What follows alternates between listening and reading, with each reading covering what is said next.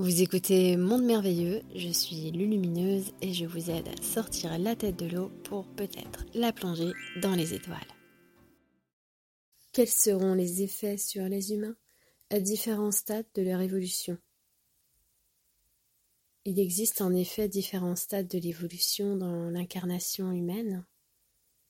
Nous sommes présentement en train de quitter un plan mental c'est-à-dire que nous avons évolué jusqu'à ce que notre mental soit un outil tellement perfectionné que finalement il fait la pluie et le beau temps dans nos décisions et nos actions.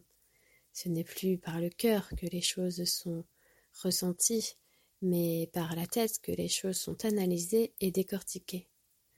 La première porte, c'est d'avancer vers le cœur et de ressentir les choses, la justesse et l'intelligence à partir de la flamme de l'esprit, conjointe à l'amour du cœur. Quand l'humain s'ouvre à l'amour avec un grand A et non plus à la considération de l'amour-sentiment, il s'avance vers une fraternité et une conscience unifiée.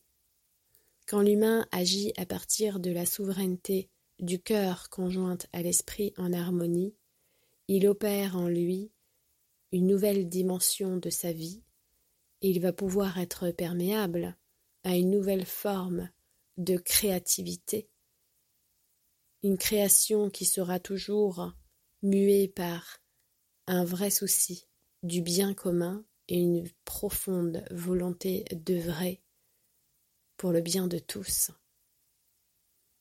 Quand l'humain unit son cœur et son esprit, il devient plus fraternel, et perméable à la lumière originelle qui l'anime, et cela sera sa prochaine étape de fusionner en cette lumière d'origine afin que sa souveraineté soit totale dans chacun de ses agissements et chacune de ses décisions. Les étapes peuvent être nombreuses et en même temps elles sont simples si on comprend que chaque phase et la réunification d'un aspect de la grande source qui nous compose.